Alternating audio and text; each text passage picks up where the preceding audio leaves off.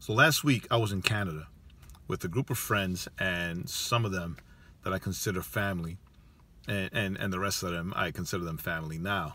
But in considering them family, right, I'm brought to scripture and the use of two specific words in the New Testament that is repeated over and over in different different circumstances and contexts.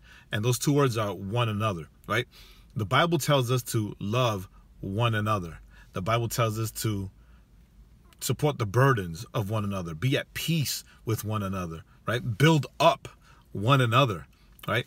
And these are the qualities, these are the things that not only make us a family in Christ, but also distinguish us as children of God, right?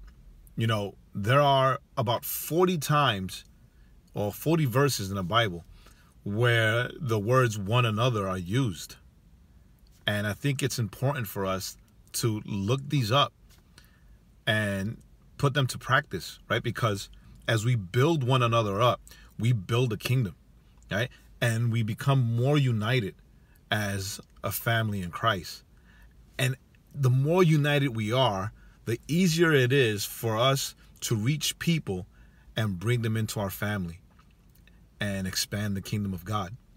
All right, so let us do all the one another's, love one another, trust one another.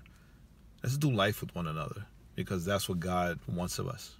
This is Jay, and thank you for giving me 90 seconds of your time.